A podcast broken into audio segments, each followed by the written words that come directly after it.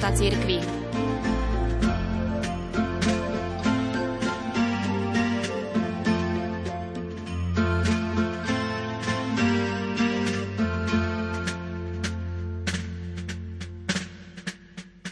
súčasnosti sme svedkami veľkých spoločenských zmien. Média neraz menia aj pohľad na cirkev, na rodinu. Z tohto dôvodu vám ponúkam základné pravdy o pohľade a náuke cirkvy na rodinu, ktoré vyslovil kardinál Jan Chryzostom Korec v knihe Slova v čerení. Každý sme sa narodili v nejakej rodine, alebo rodinu vytvárame ako otcovia, bratia, sestry a tak ďalej. Rodina rozhoduje o našom byti, o našej budúcnosti, o našom uvažovaní, myslení. Je dôležitou zložkou nášho osobného vývoja a základom, na ktorom budujeme svoj osud. Názor cirkvi na rodinu je veľmi vážny, starostlivý až posvetný, a to dlhé stáročia. Dnešný pohľad cirkvi na rodinu je ešte vážnejší, pretože dnešná rodina je mimoriadne ohrozená a preto potrebuje zo strany cirkvi veľkú podporu. I keď v poslednom čase pozorujeme čoraz viac mladých ľudí žiť v dvojiciach bez nejakého posvetenia či bez formálneho manželského zväzku, aby v zápäti tento zväzok rozpustili, nám veriacím je situácia jasná. Sveté písmo hovorí, čo Boh spojil, to nech človek nerozlučuje. V katolíckej cirkvi je manželstvo sviatosťou a je nerozlučiteľné. Cirkev podporuje manželstvo ako trvalú sviatostnú ustanovizeň. Základným znakom manželstva je stať sa trvalým prameňom nového života a nie nejakým dočasným zväzkom na dva či tri roky. Manželstvo nie je len rámcom pre lásku muža a ženy, ale aj rámcom zájomnej starostlivosti oboch manželov, starostlivosti rodičov o deti a neskôr dospelých detí o rodičov. Každá z týchto úloh je mnohoraká, náročná, žiada si mnoho vzájomnej oddanosti a obetavosti, ktorá preveruje charaktery oboch manželov, ako aj stálosť ich zväzku. Táto stálosť vyrásta zo samotnej povahy lásky. Keby mladý muž povedal dievčaťu, že ju bude mať rád pol druhá roka, asi by si ho nevzala za manžela.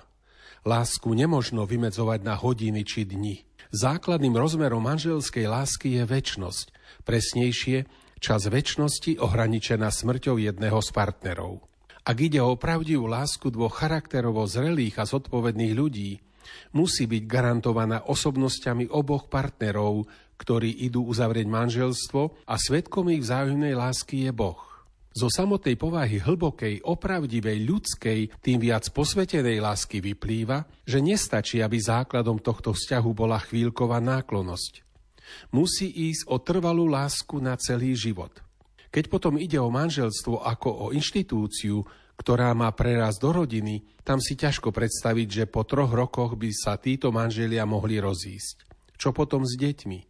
Ja, povedal kardinál Korec, som sa s takýmito deťmi stretal vo väzení. Keď ma jeden 19-ročný chlapec požiadal, aby som mu povedal niečo o modlitbe, ja som mu slúbil predniesť modlitbu, ktorú sa u nás modlíme z 1100 rokov. Bol to očenáš. Len čo som vyslovil slovo otec, odišiel odo mňa. Potom sa mi ospravedlnil a vysvetlil mi svoje správanie.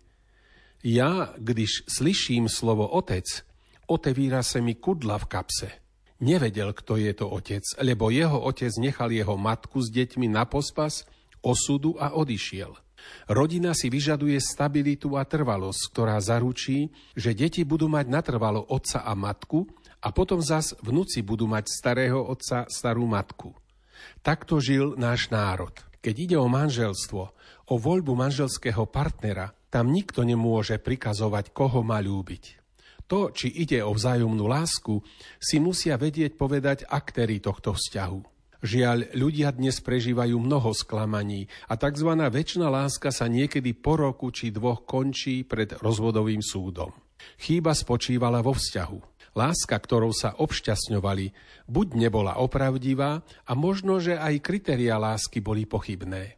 Ak dievča chce mať za muža povedzme vysokého svalnáča a nevšíma si jeho vnútro, charakter, po roku manželstva zistí, že má síce fešáka, ktorý však nemá charakter, nevie sa obetovať, nie je ochotný pre rodinu nič urobiť, skrátka, že je sebec.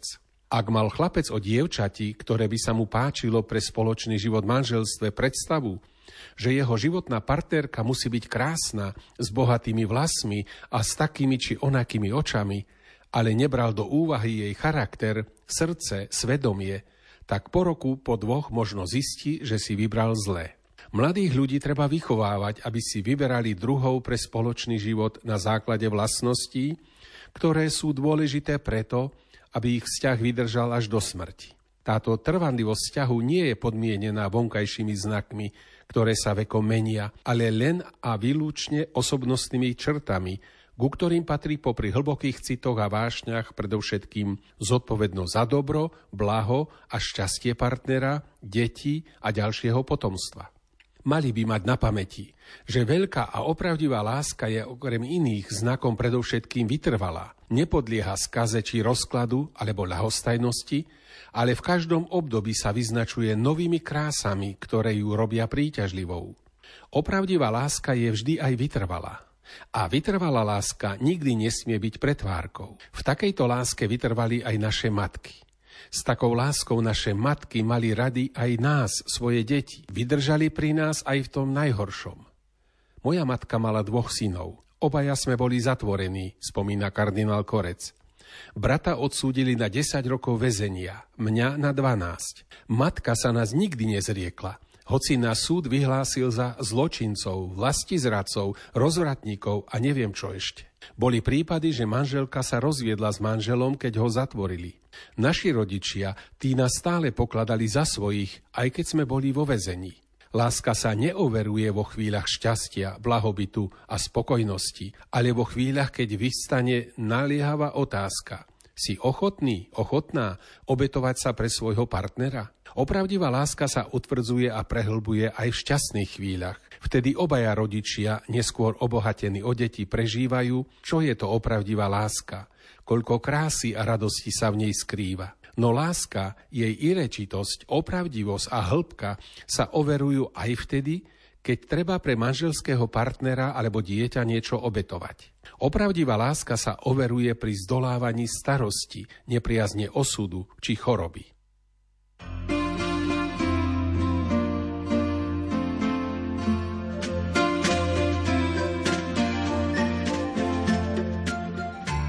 Sonda do života cirkvi.